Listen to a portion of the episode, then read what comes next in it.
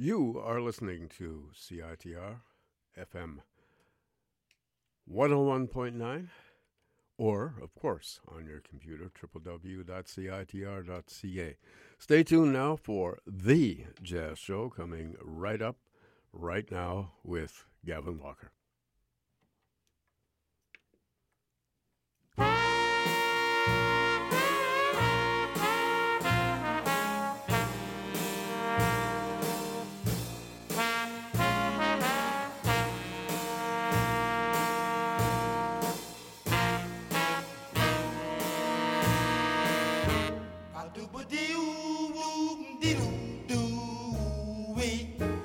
ba ba doo doo doo doo wee, ba ba doo doo.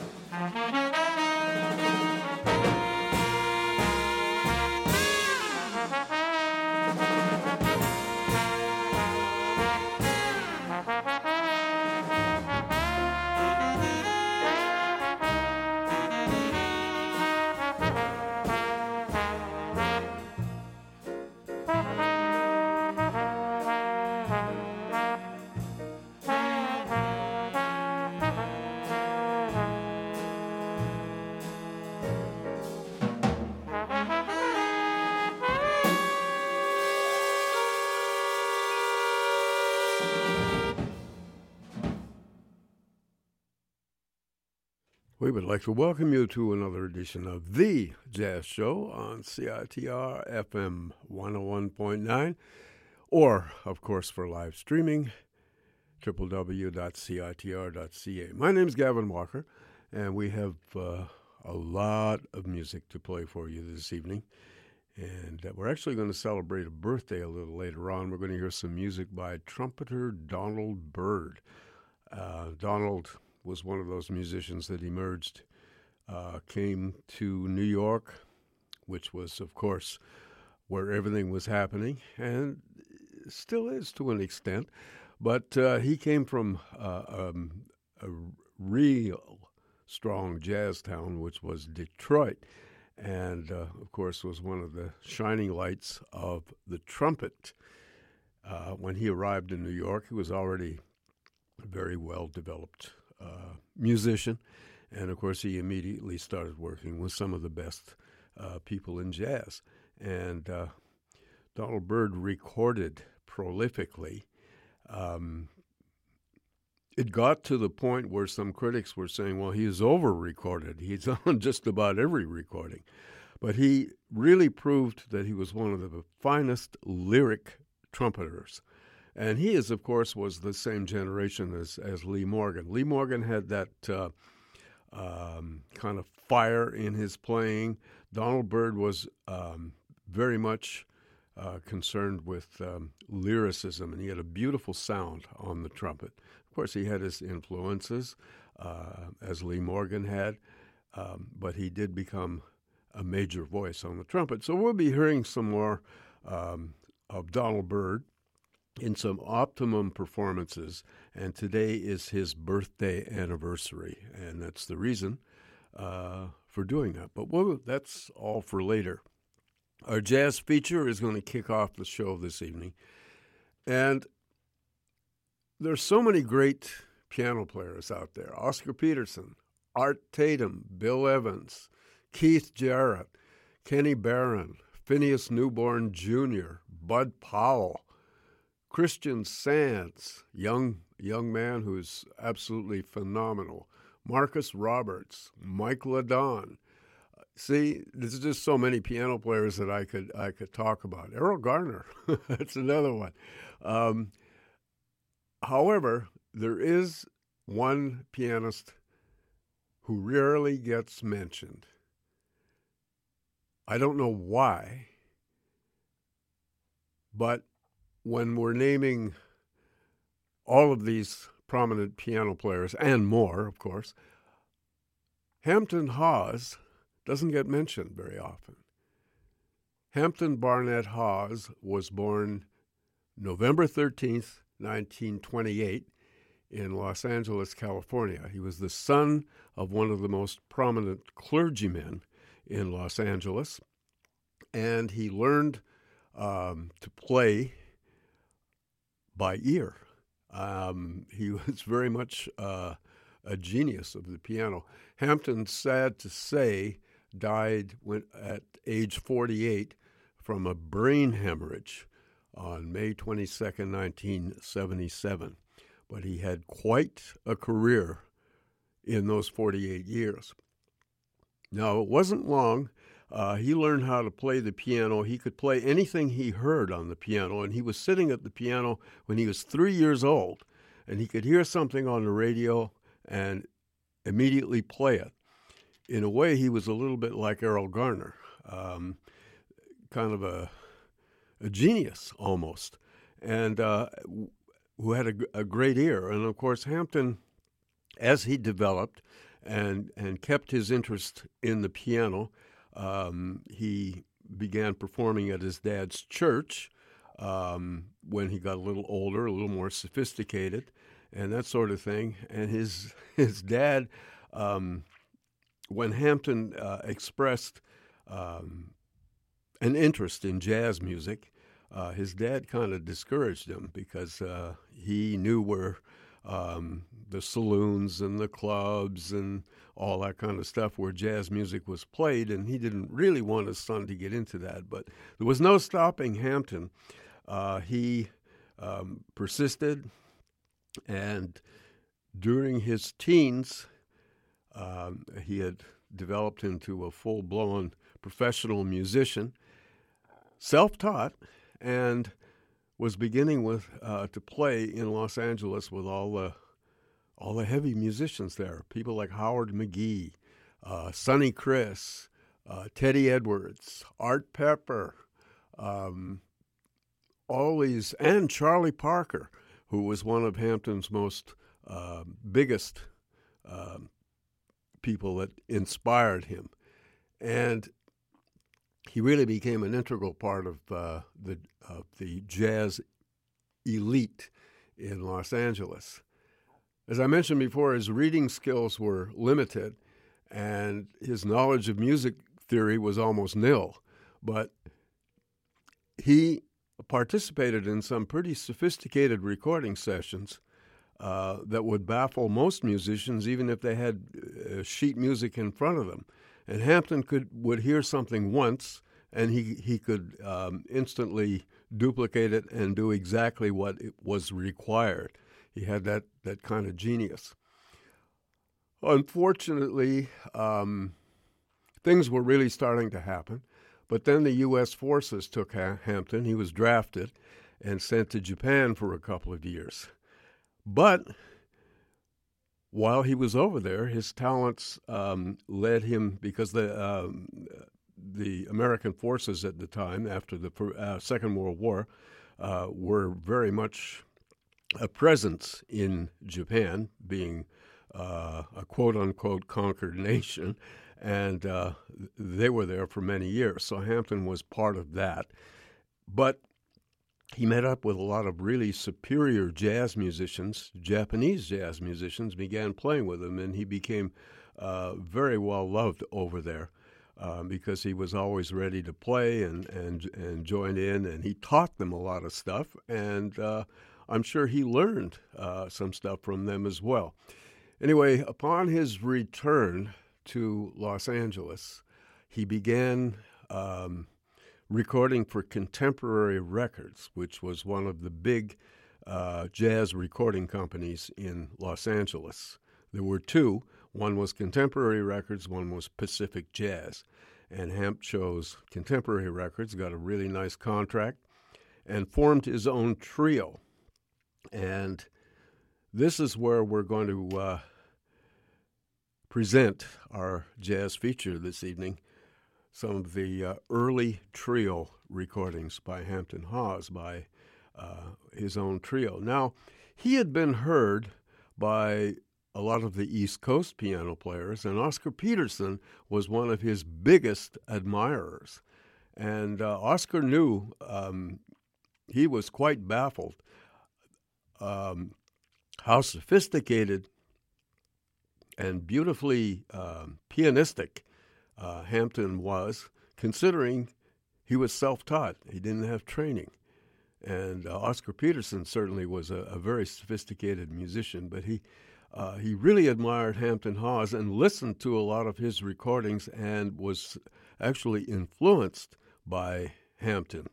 And um, of course, Hampton was heard by other piano players, uh, prominent piano players in the in the East, like Horace Silver, Sonny Clark, and uh, various other piano players who had uh, had listened to Hampton through his records.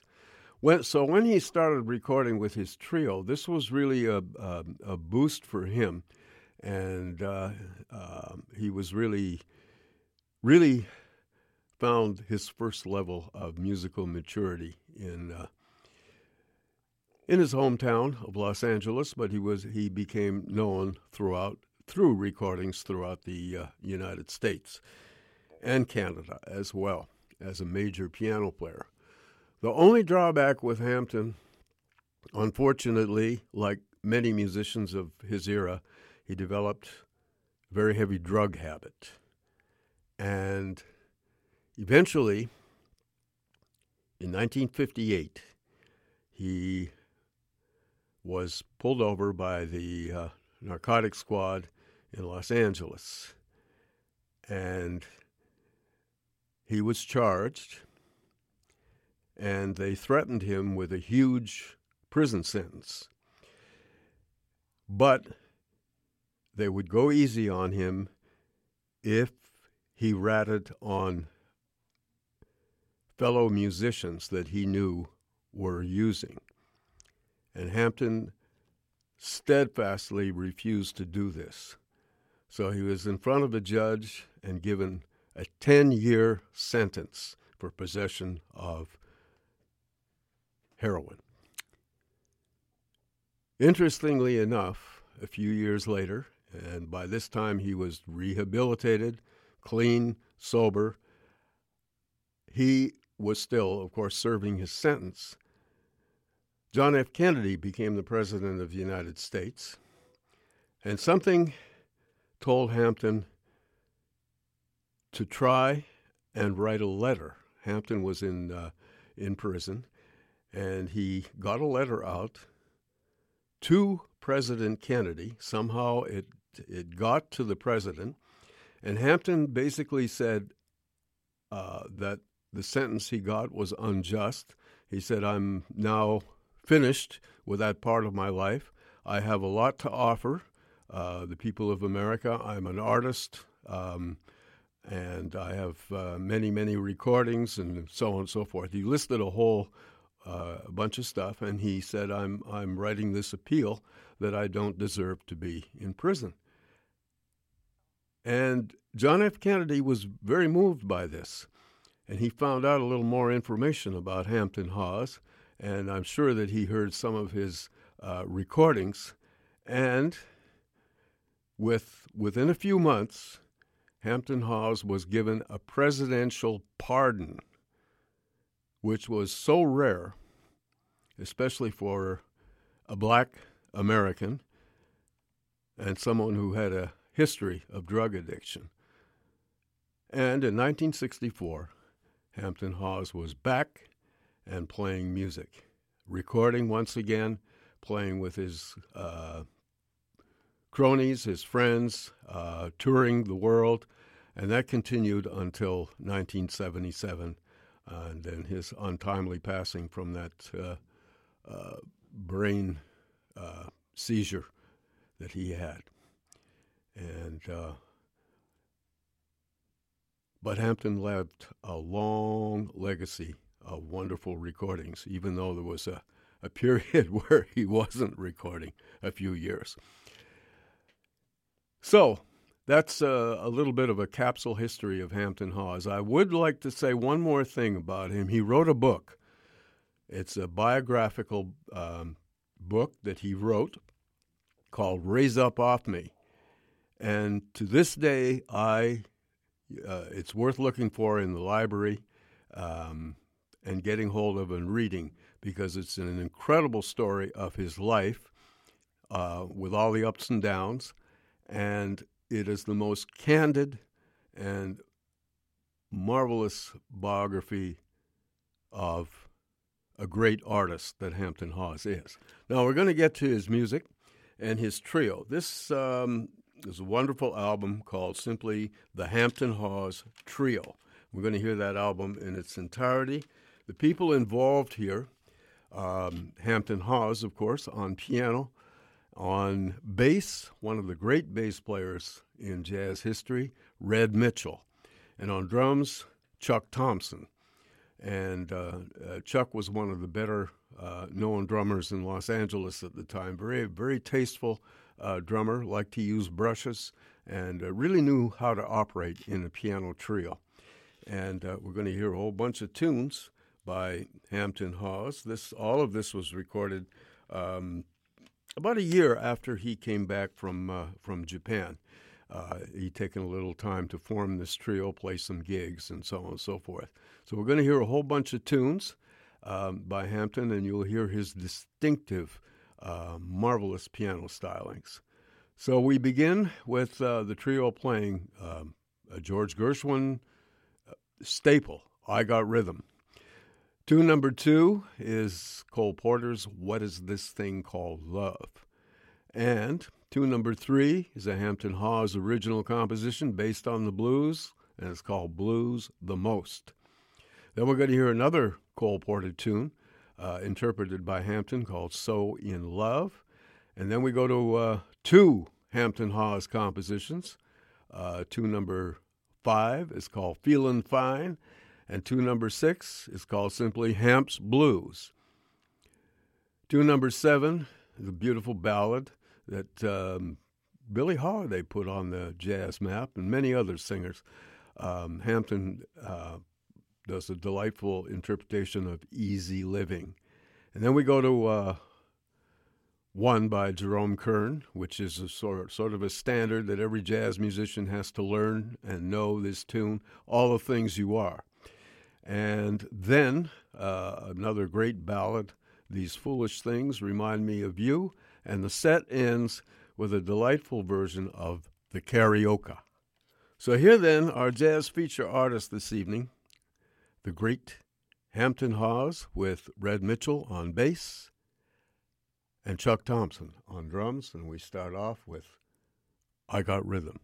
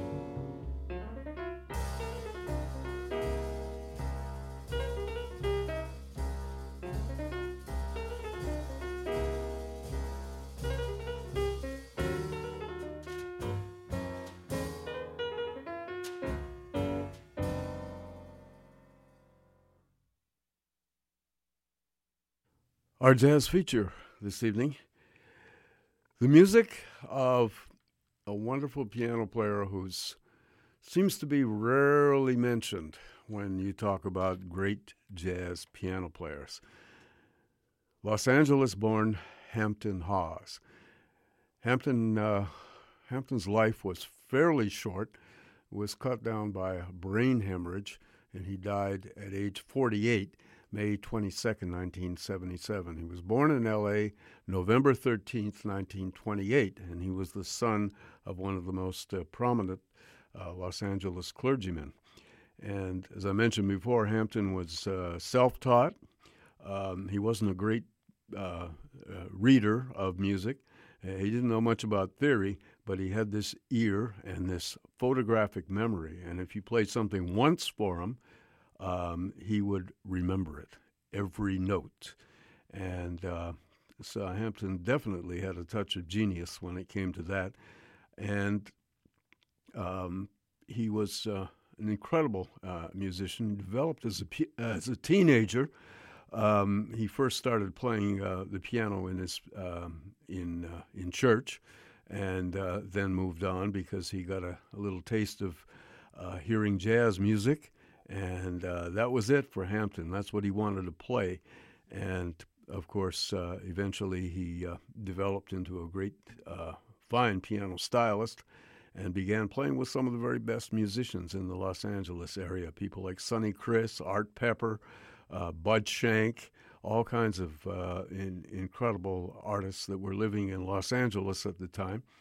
And um, Hampton, of course, uh, appeared on many of their recordings and, uh, did some recording under his own name too, and of course became uh, known through recordings um, throughout um, America and, and Canada, and uh, became an influence on such people as Oscar Peterson and uh, Horace Silver and many other piano players. Andre Previn was uh, hugely influenced by Hampton Hawes, and uh, they became very close buddies as well. I mentioned uh, this incredible biography that Hampton wrote, and I'll mention it again. It's called Raise Up Off Me, and uh, I'm sure you can find this um, in any library or order it on Amazon. It's not expensive, and it's one of the best and most um, compelling reads uh, of any uh, jazz biography.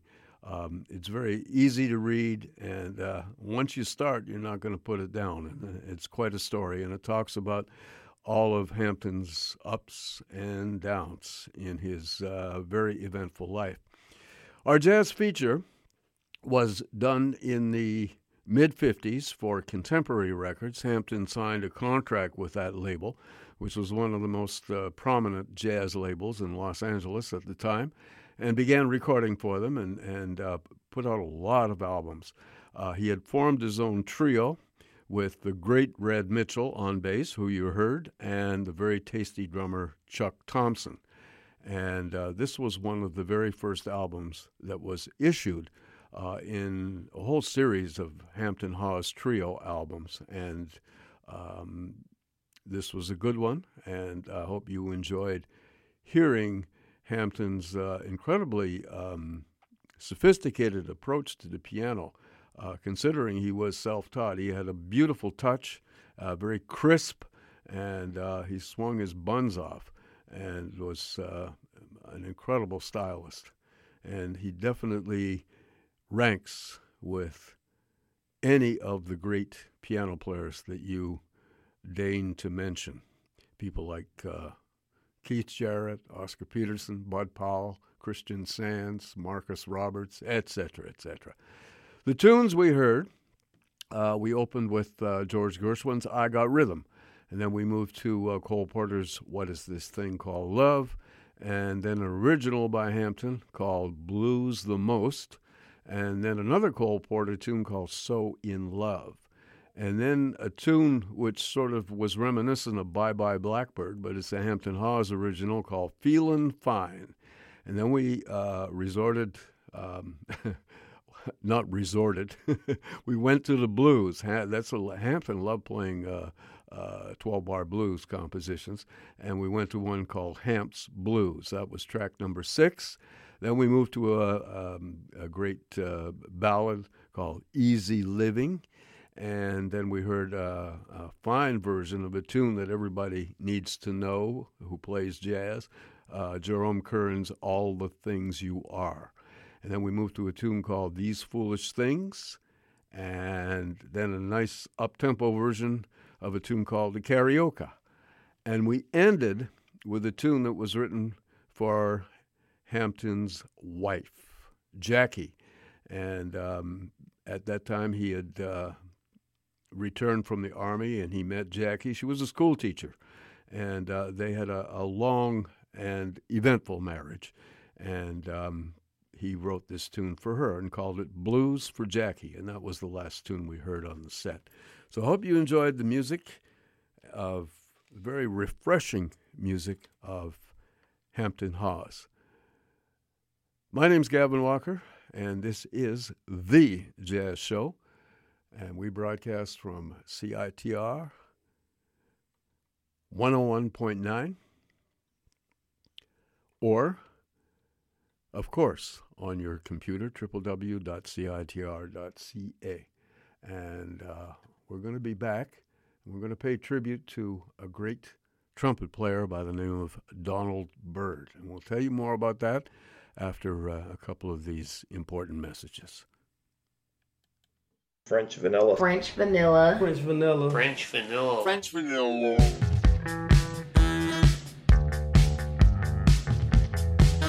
MRG Concerts and CITR presents French Vanilla at the Biltmore Cabaret on December 5th.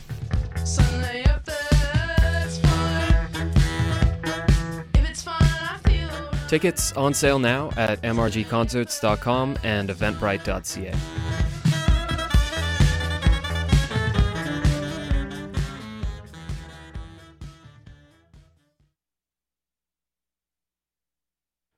Well, that's a, a, dated ad. I didn't see the date on there until uh, until it was played, and of course, uh, December fifth is come and gone. Well, that's the way things go.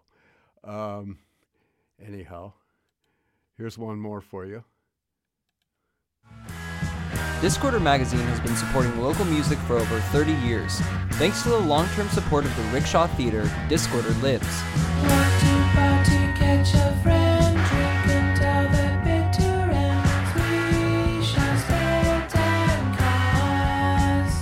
Favorite bands are playing at the Rickshaw Theater. Check out their calendar just behind the cover of Discorder magazine or at rickshawtheater.com.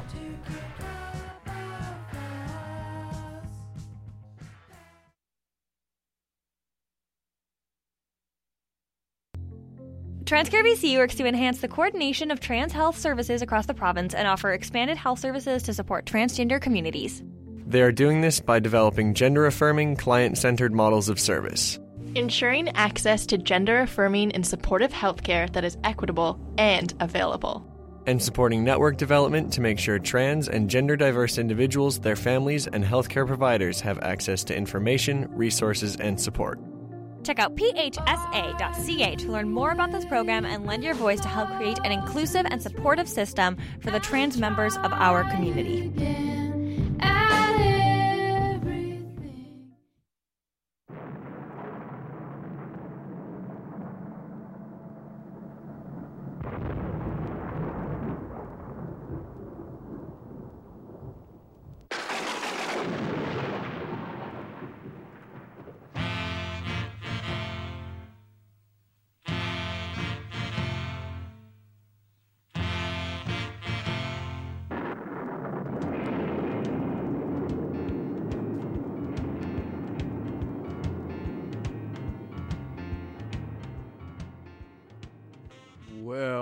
Thing that uh, not dated is uh, the weather. And uh, we have a nice weekly forecast for you. Typical December weather that uh, that we're going to get. Not too bad, not not the greatest, but not too bad either. It's it's that's the way it is this time of year. And uh, tonight is going to be partly cloudy, and there's some fog patches out there. Uh, so there'll be um, intermittent fog patches. If you're driving around, you may drive through uh, one or two of them or wherever. So that's what's happening, and it's going to get fairly cool down to a, about a low of one. Then tomorrow is going to be mainly cloudy with some showers in the morning and a low of one and a high of seven. The outlook for Wednesday is drizzle or rain with a low of six and a high of eight. Uh, Thursday, periods of rain with not much change or variation in temperature. Um, a low of eight and a high of eight, and that's it. It's not going to change very much. Friday is going to be cloudy with a 60% chance of a shower with a low of six and a high of nine. Saturday looks pretty nice. It's a mix of sun and cloud with a low of two and a high of six. And Sunday is going to be cloudy with a 60% chance of a shower.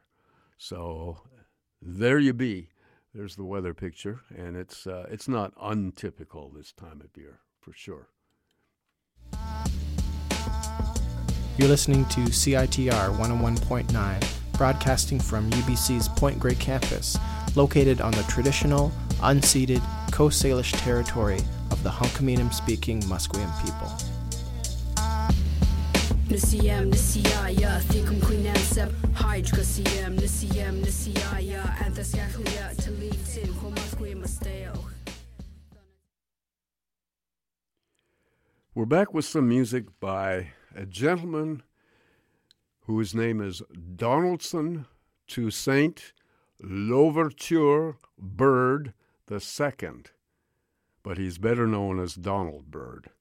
And Donald Byrd was one of the finest trumpet stylists to come along in the 1950s. Um, very well educated man. Uh, he continued with his education uh, while he was playing with some of the best musicians uh, in New York. He, he was born in Detroit and developed his talents there. He was born December 9th, this day in 1932 uh, in in Detroit, um, and of course, uh, like Hampton Hawes, he was the son of uh, um, a clergyman as well, and uh, learned to uh, um, sort of fell in love with the trumpet, and uh, began performing with local musicians in in Detroit, and of course, he met them all, um, and eventually he moved to New York City and began playing with some of the very best musicians there when he moved there in 1955. And he, um, of course, performed with uh, all kinds of people. I run down the names: John Coltrane, Sonny Rollins, Thelonious Monk, Herbie Hancock, uh, all kinds of people. And he made scads of records. As a matter of fact, uh, during the 50s uh, and early 60s, uh, there was some criticism of Byrd. It's not that the the critics didn't like his playing; they just said the guy is uh, on just about everybody's record. Uh, he's over-recorded, but uh, you know you couldn't get enough of Donald Byrd. He had a beautiful sound on the trumpet and was also a very lyrical player. um, and uh, he loved uh, good melodies, and that was reflected in his trumpet stylings. Of course, he was influenced by Miles Davis and Dizzy Gillespie and Fats Navarro and all all the earlier trumpet players. Um, interestingly enough, we're going to begin our tribute to Donald Byrd. Donald lived to um, the ripe old age of 80, and um, he, he died uh, February 4th, um, 2013 and um, he was, as I mentioned before, not only uh, um, a very fine musician, he was an extremely well educated man. Uh, had various college degrees, and he was an educator as well on uh, jazz and black history. And uh, of course, he um, later on in the 70s, um, he moved away from jazz and developed a band called the Blackbyrds, and they were a funk, uh, jazz funk band, and they became very, very popular. And of course, he was widely criticized at the time by uh, the jazz people for doing that. But you know, this was all part of uh, Black American music that he felt was important, and uh, um, he continued to do that unapologetically. Donald Byrd. Anyway, we're going to uh, take you back to um, a little bit of Donald's early career when he became part of the Jazz Messengers. Now, this was not um, this this predated Art Blakey's Jazz Messengers. This was the Jazz Messengers. Yes, Art Blakey was the drummer, but this was a cooperative band.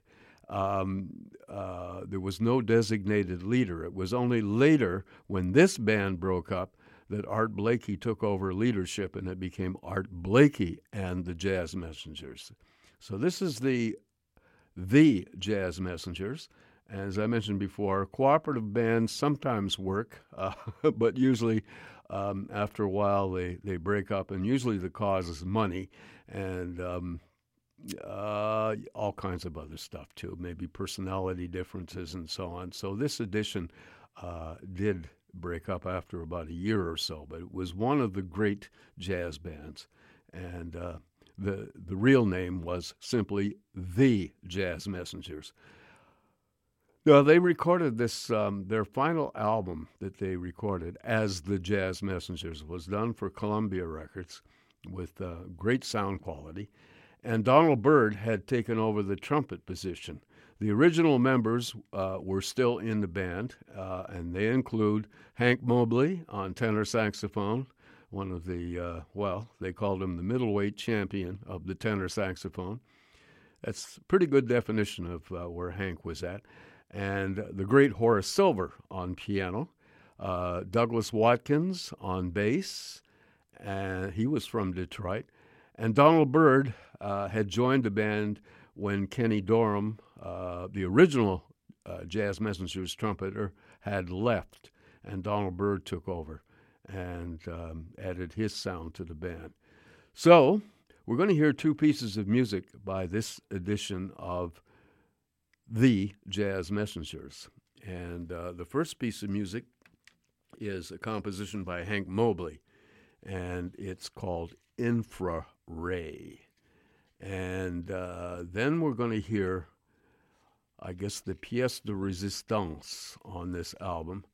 And it's one of Horace Silver's finest compositions, dedicated to the jazz baroness.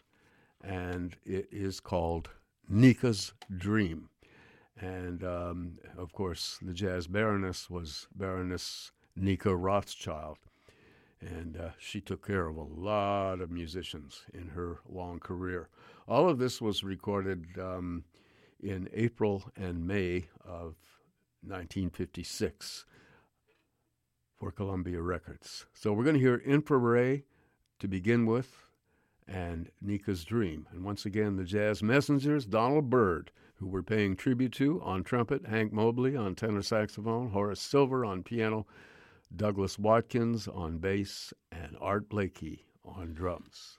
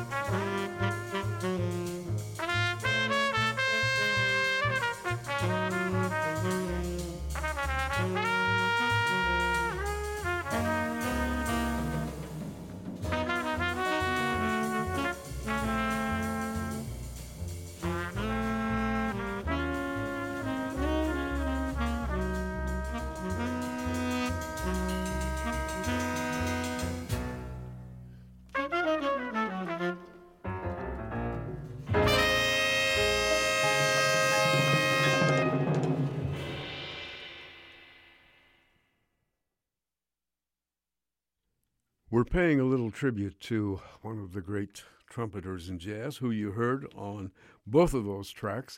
And of course, that was the original Jazz Messengers. And that was, as I mentioned before, they were a cooperative band. That was before Art Blakey uh, took over the name and it became Art Blakey and the Jazz Messengers.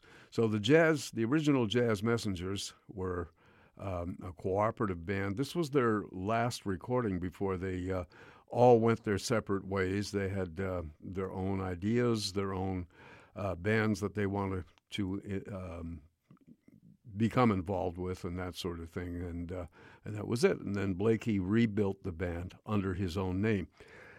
So we heard two pieces um, from this Columbia recording that was done in uh, April and May of 1956, and it's considered uh, one of the finest um, jazz messenger recordings. Donald Byrd, the gentleman we're paying tribute to, was, of course, on trumpet. He had joined the band.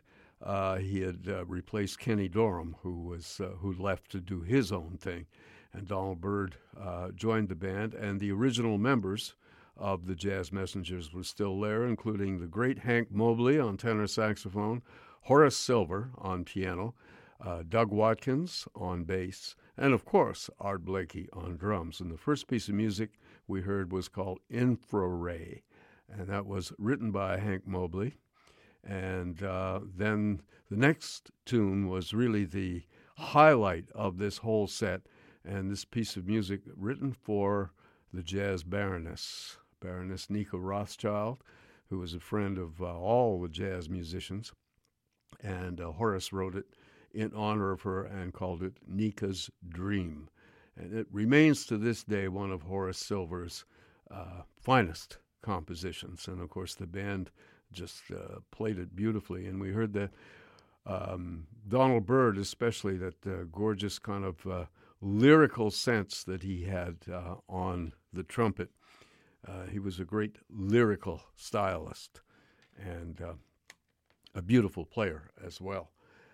We're going to move now to uh, another band that Donald Byrd got involved with, that he co led with alto saxophone stylist and composer Gigi Gryce, and they called it the Jazz Laboratory. I know it's kind of a, a little bit clinical, but uh, this band was uh, uh, a warm, um, solid band in the style of music at the time.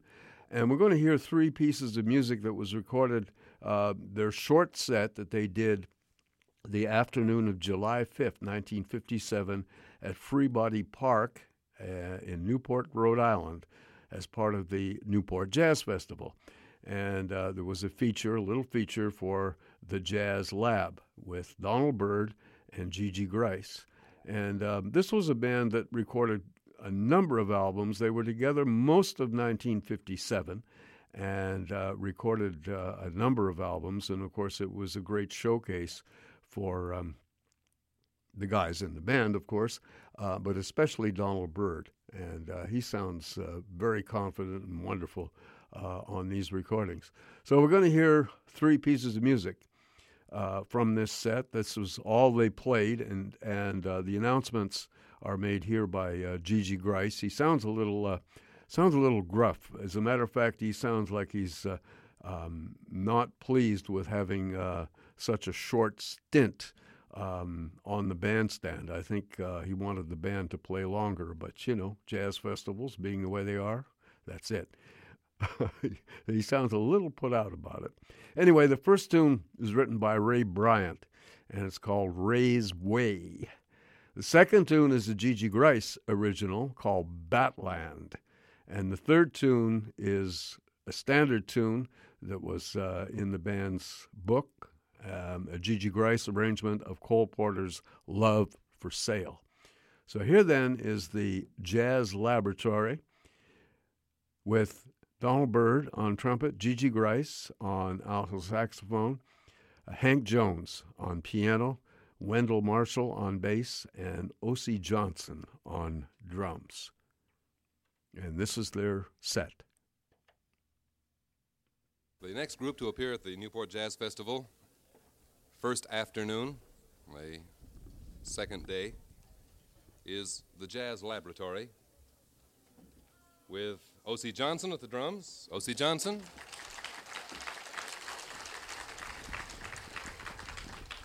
Let's finish the rhythm section at the piano, one of the famous Jones musicians, Mr. Hank Jones.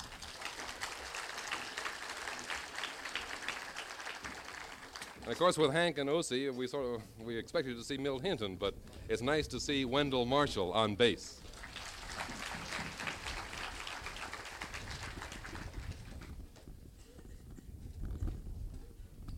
One of the fine new trumpeters, uh, most recently with Art Blakey's Messengers before joining the Jazz Lab, Donald Byrd on trumpet.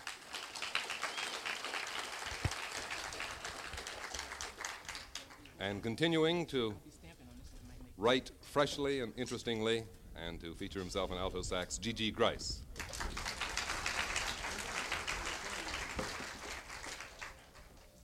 We're only going to be on the stand about 25 minutes, so we'd like to save time by announcing the numbers immediately after we finish.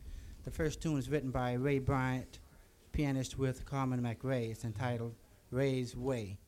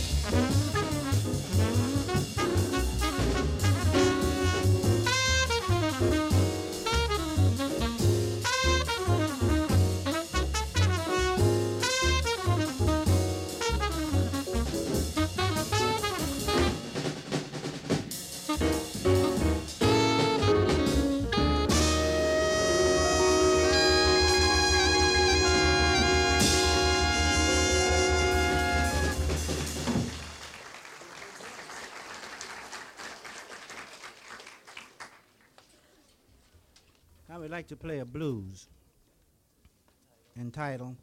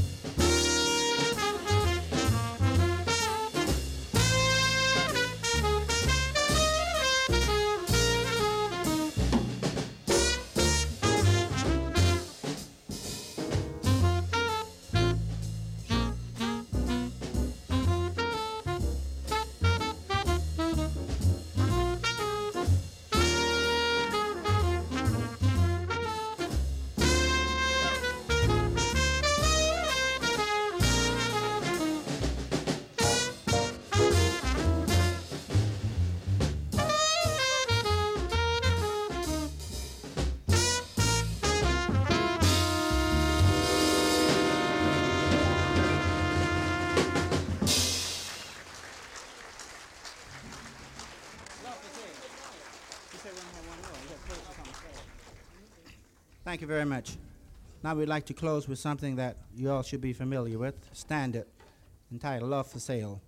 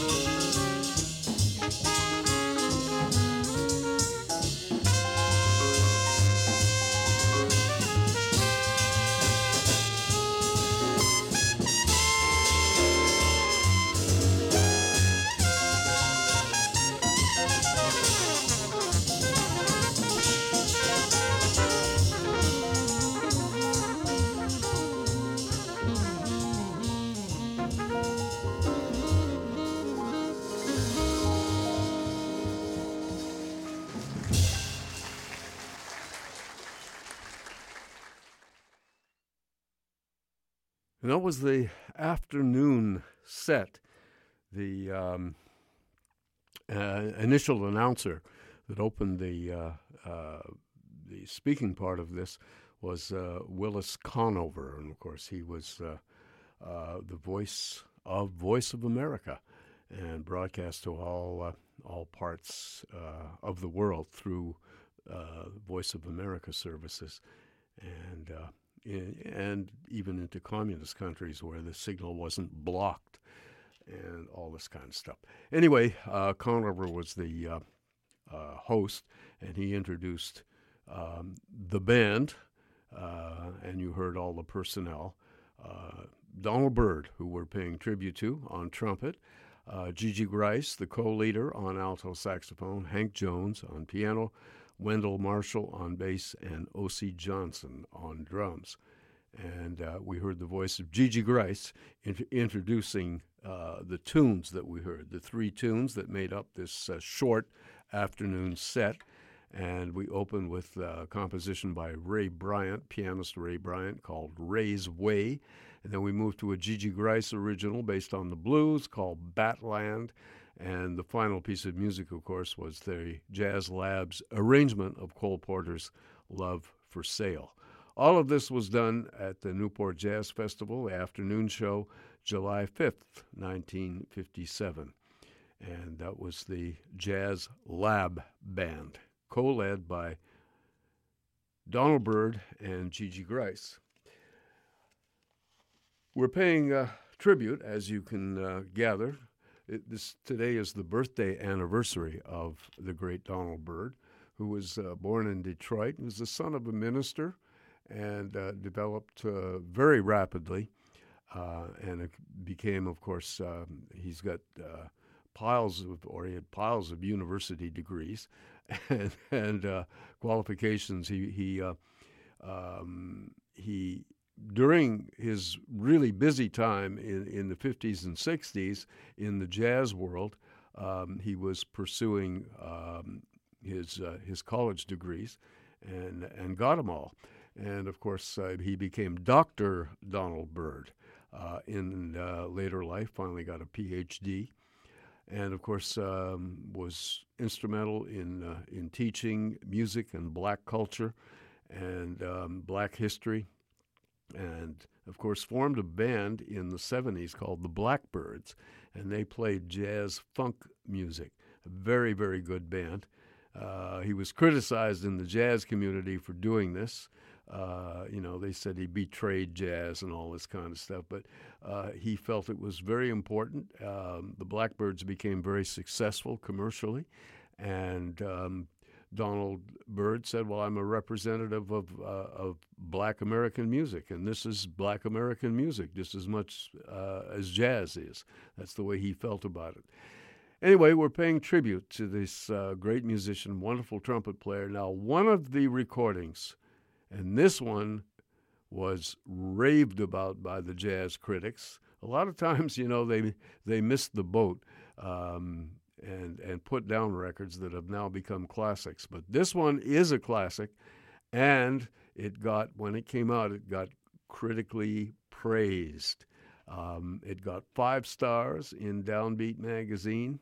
I remember the review uh, just raved about it, and I think it really marked the um, first really mature stage of Donald Byrd. His his um, uh, trumpet sound had had um, more depth, and um, he really his personality was uh, fully formed by this um, historic recording, which was done in May of 1959 for Blue Note Records.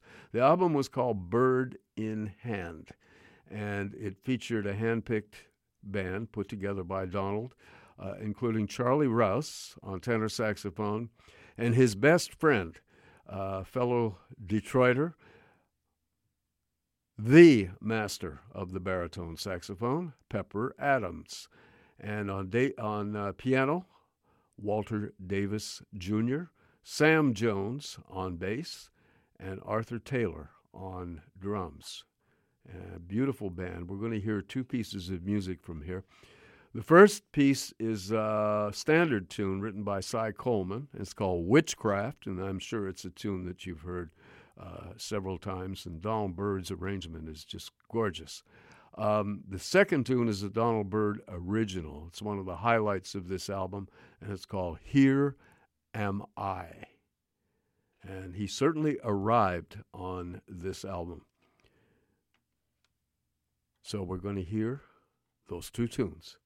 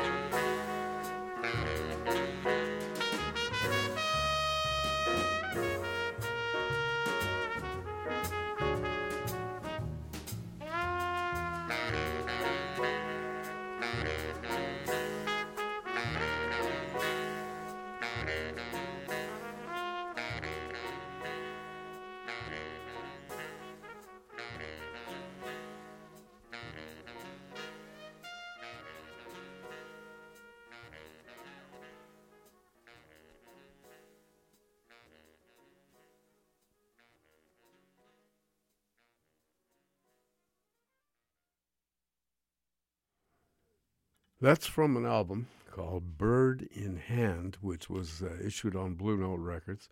It's a classic recording, of course, and it got uh, tremendous reviews and so on. And for all the recording that Donald Byrd did with uh, all kinds of people, Sonny Rollins, John Coltrane, Red Garland, uh, in various bands, um, this was the album that really put Donald Byrd on the map for a lot of people because they they felt that uh, this album uh, revealed his uh, his true mastery of music and his most mature stage. And of course, um, his sound had uh, had uh, deepened, and uh, this is just a wonderful recording with with this great all star sextet with. Um, Mr. Byrd or Dr. Byrd on trumpet, um, Charlie Rouse on tenor saxophone, um, Pepper Adams, uh, Donald Byrd's best friend, on baritone saxophone. They actually formed a band together, and uh, it, it, stayed together for um, a couple of years, and um, with uh, with Pepper Adams, and um, on piano Walter Davis Jr. On bass, the great Sam Jones, and on drums, Arthur Taylor. And we heard two tunes from this uh, album. The first one was the Cy Coleman standard called Witchcraft, and the second tune was uh, Donald Byrd's original composition called Here Am I. And he certainly was on, uh, on this album. And it's one of his uh, finest. So, wrapping up our tribute to the great Donald Byrd. Uh, of course, his music won't be a stranger on the jazz show in the future, but uh, I thought you might enjoy um, listening to some Donald Byrd uh, recordings with the Jazz Messengers, with the Jazz Lab, and of course, um, the final recording under his own name uh, for Blue Note Records. As I mentioned before, Donald Byrd was born on this day, December 9th, 1932, and passed away at the ripe old age of 80, February 4th, 2013. And of course, uh, uh, master musician, uh, played with everybody, teacher, um, all kinds of things. Pioneer in modern jazz. Donald Byrd. You are listening to The Jazz Show on CITR FM 101.9, of course, uh, on the web as well for live streaming, CITR.ca. And uh, a lot of people listen to us on the uh, through their computer. I find uh, the sound is maybe a little more consistent. Um, and definitely I hope you're enjoying the music this evening on The Jazz Show. Just uh, like to mention a couple of websites. One of them, of course, is the website of the Coastal Jazz and Blues Society, and that is coastaljazz.ca. That's a very comprehensive website and one worth looking at. Uh, they also have the schedule at uh, Frankie's Jazz Club, which, of course, is down on Beatty Street, right across from BC Place. Very popular spot and some very, very fine music is there, programmed by the ever busy and redoubtable uh, impresario of jazz, Cory Weeds. And of course, Cory is a very, very fine musician as well, has his own record label, Cellar Jazz, and uh, is an incredible force on our um, resident Vancouver jazz scene. And of course, Cory's known throughout the world as well as a very fine representative of our city. Anyway, he programs the um, the music at Frankie's, so you know it's going to be on a high level. Various performers are there, and of course, if you get onto the Coastal Jazz and Blues website, you can find out who's coming to the club. Um, you can make reservations and do all that kind of stuff on that website. That's coastaljazz.ca. And the other comprehensive website is one run by Brian Nation, my old friend, and that one is called vancouverjazz.com. That's a good website too.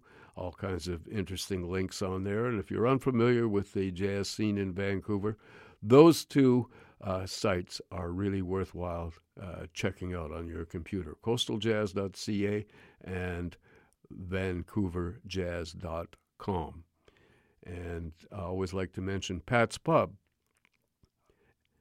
in the historic Patricia Hotel in Vancouver's downtown east side.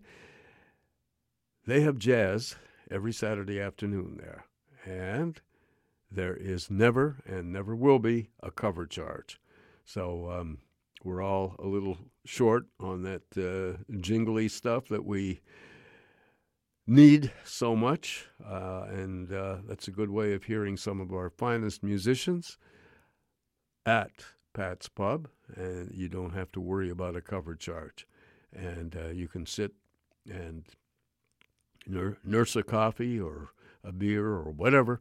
Uh, food is very good down there. Very comfortable atmosphere, good sound quality, and uh, very friendly place uh, to hear some good jazz. Every Saturday afternoon from 3 until 7 at Pat's Pub. And uh, you check it out. It's uh, worthwhile, and it's usually very busy down there. So it's always best to get down there a little early, get yourself seated and relaxed, and uh, enjoy the sounds at uh, Pat's Pub. Jazz every Saturday afternoon from 3 to 7. We're going to take you to a club in Sweden, in Stockholm. And it's a club called Nalen. And performing on this piece is the great Sonny Rollins.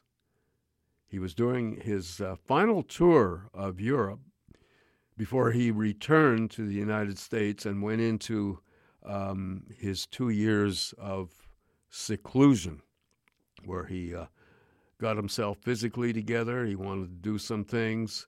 Um, he wanted to practice. He wasn't satisfied with his playing, etc., etc., and took two years off, and then, of course, came back. Um, Sonny was uh, this was his uh, uh, final public uh, tour, um, and he visited various cities with his trio, his working trio, uh, in Europe. So this is the one track that was recorded at this club. I wish there was more, but um, this is the only one that has ever surfaced recorded at this club in Stockholm, March the 2nd, 1959, with Sonny on tenor saxophone, Henry Grimes on bass, and Pete La Roca on drums. And this is Sonny Rollins' most famous tune, great version of St. Thomas.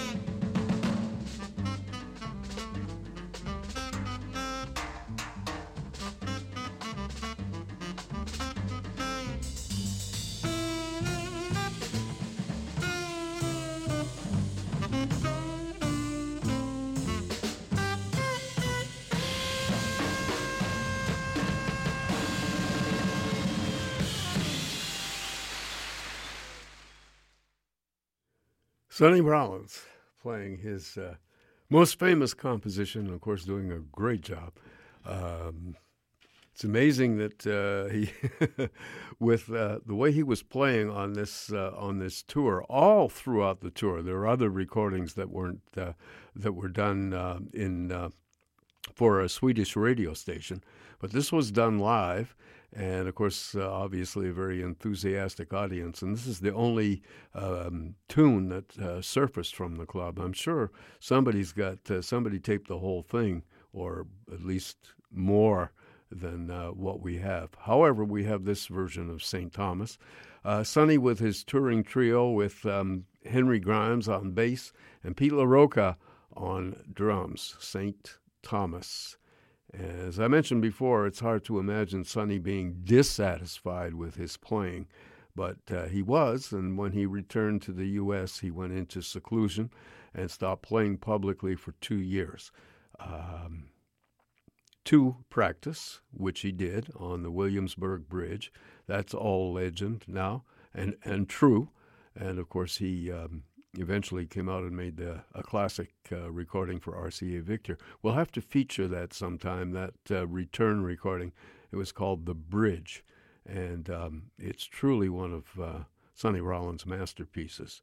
And we'll have to uh, do a jazz feature of that recording in the future. But right now, we just heard St. Thomas. Here is one of the finest guitar players on the planet. He is still alive, and I don't know how much performing he's doing these days. Um, he's had some trouble, um, uh, aging process and uh, housing and this sort of thing. Uh, however, he is still with us, and um, he is truly a legend. I'm talking about Kenny Burrell. We're going to hear a few pieces uh, with Kenny. We're going to open with a solo piece. Um, this is um, a piece of music from Prelude Number Two by George Gershwin, and Burrell plays this as a solo. Then we're going to go to a tune called Downstairs that was actually written by drummer Elvin Jones. It's also known as Elvin's Guitar Blues. Elvin was kind of an amateur guitar player, and he actually recorded this tune. Anyway, Kenny picked it up and and recorded it with uh, um, his quartet on this uh, album. Roger Kellaway, who is still very much with us, on piano, Joe Benjamin on bass, Grady Tate on drums, and uh, if you hear a conga drums, it's Willie Rodriguez. So, first of all, solo Kenny doing Prelude number two. Then we're going to hear Downstairs um, by Elvin Jones, and then another piece of music by Joe Benjamin, the bass player, uh, called Terrace Theme. And um, the final tune is a composition by Kenny Burrell himself called Breadwinner. So here then some uh, stellar pieces of music by the great Kenny Burrell.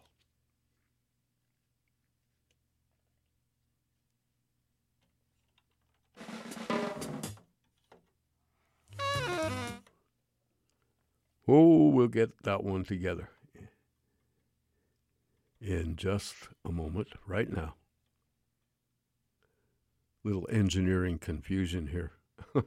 here we go.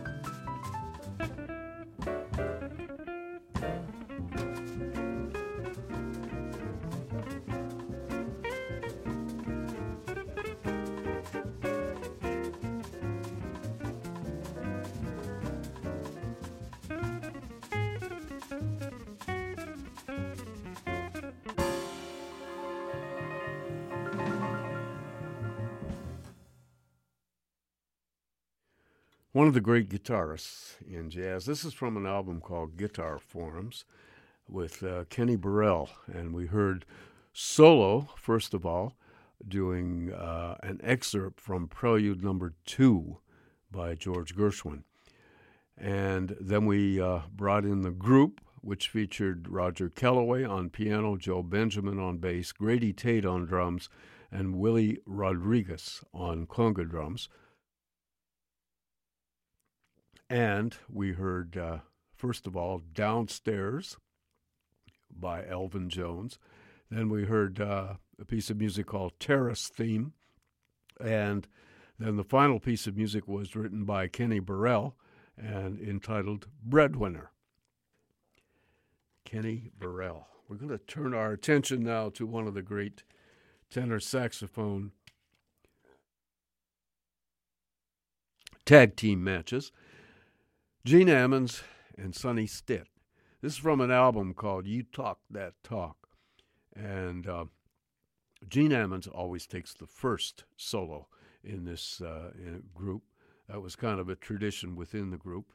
And uh, both of them, of course, are playing the tenor saxophone. Gene Ammons and Sonny Stitt, two of the giants on that instrument, with Leon Spencer Jr. on the Hammond organ, George Freeman on guitar, and Idris Muhammad on drums. And uh, we're going to open this uh, short set with um, a Sonny Stitt composition um, dedicated actually to his daughter, and it's called Katia's Dance. And we're going to follow that up with another tune from this album, but uh, this is the one we're going to start with Katia's Dance.